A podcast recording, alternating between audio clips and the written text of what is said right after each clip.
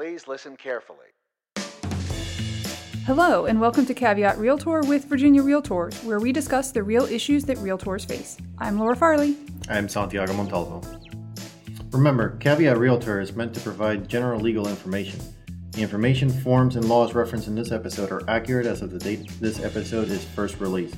Nothing we discuss should be considered as legal representation or legal advice. Good afternoon, Laura. How are you? I'm good. How are you? I'm doing pretty good. Hey, so by now, anyone who has attended a Virginia Realtors meeting can probably recite the association's antitrust policy by heart. Trust me, we can pretty much recite it by heart in our sleep. And most of you astute listeners know that antitrust violations are a big deal and something that you want to be really, really careful about. Well, we haven't done an episode on the basics of antitrust, and we've gotten a few questions about antitrust recently on the hotline, so it seemed about time. Antitrust is really a series of both federal and state laws that are intended to protect consumers and promote competition in the marketplace. There is a big assumption here that competition is good for the consumer, and generally it is. When companies compete, they have to either provide goods and services at a lower price or provide superior goods and services. Antitrust laws in America go way, way back to 1890 when the Sherman Antitrust Act passed Congress. The Sherman Act is probably one of the shortest laws ever to pass Congress, but please don't quote me on that. Section 1 of the Sherman Act prohibits every contract, combination, or conspiracy in restraint of trade or commerce.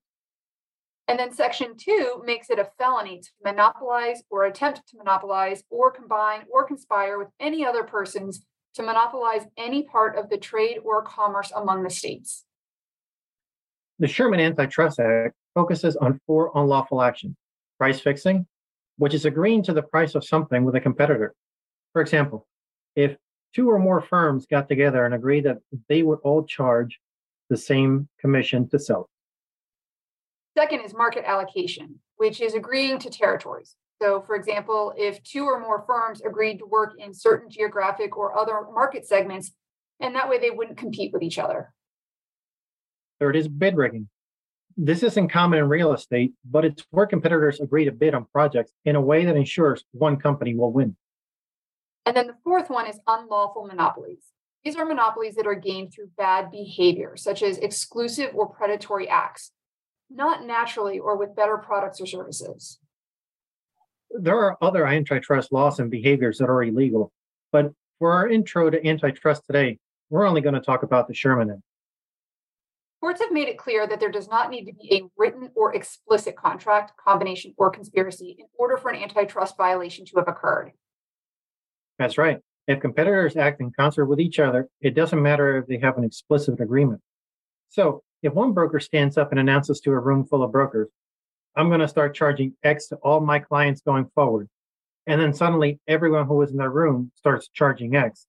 The courts are going to find a violation, even if none of the other brokers said anything during that meeting. What do you do if you find yourself in a situation like that? Well, you want to make sure that you loudly voice that you do not agree and you are not participating in any attempt to engage in price setting, and then you get up and leave. The reason it's important to make sure you loudly voice that you don't agree is that you want to make sure that others there know that you're disagreeing with what is happening. If you just quietly slip out, you could find yourself caught up in a DOJ investigation. Caveat Realtor is a weekly podcast with episodes released every Tuesday. Our podcast is available for streaming through iTunes, Stitcher, Spotify, and Google Play. Subscribe to our podcast to get automatic updates when we have new episodes, and please rate us. Remember, members of Virginia Realtors have access to our legal hotline where we can provide you with legal information. You can access the legal hotline on the Virginia Realtors website under the Legal tab on the Law and Ethics section. Make sure you're logged in to see this page. Although the members of this podcast are attorneys, the legal information in this program is not a substitute for personalized legal advice from an attorney licensed to practice in your jurisdiction. The information provided by Virginia Realtors is general reference work as a public service and does not constitute solicitation or provision of legal advice. We provide this general legal information on an as is basis. We make no warranties and disclaim liability for damages resulting from its use. Legal advice must be tailored to the specific circumstances of each case, and laws are constantly changing. The information provided in this program should not be used as the substitute for the advice of competent counsel. This has been a production of Virginia Realtors, copyright 2022. This podcast features the song Please Listen Carefully by Jahzzar, available under a Creative Commons Attribution Share Alike license.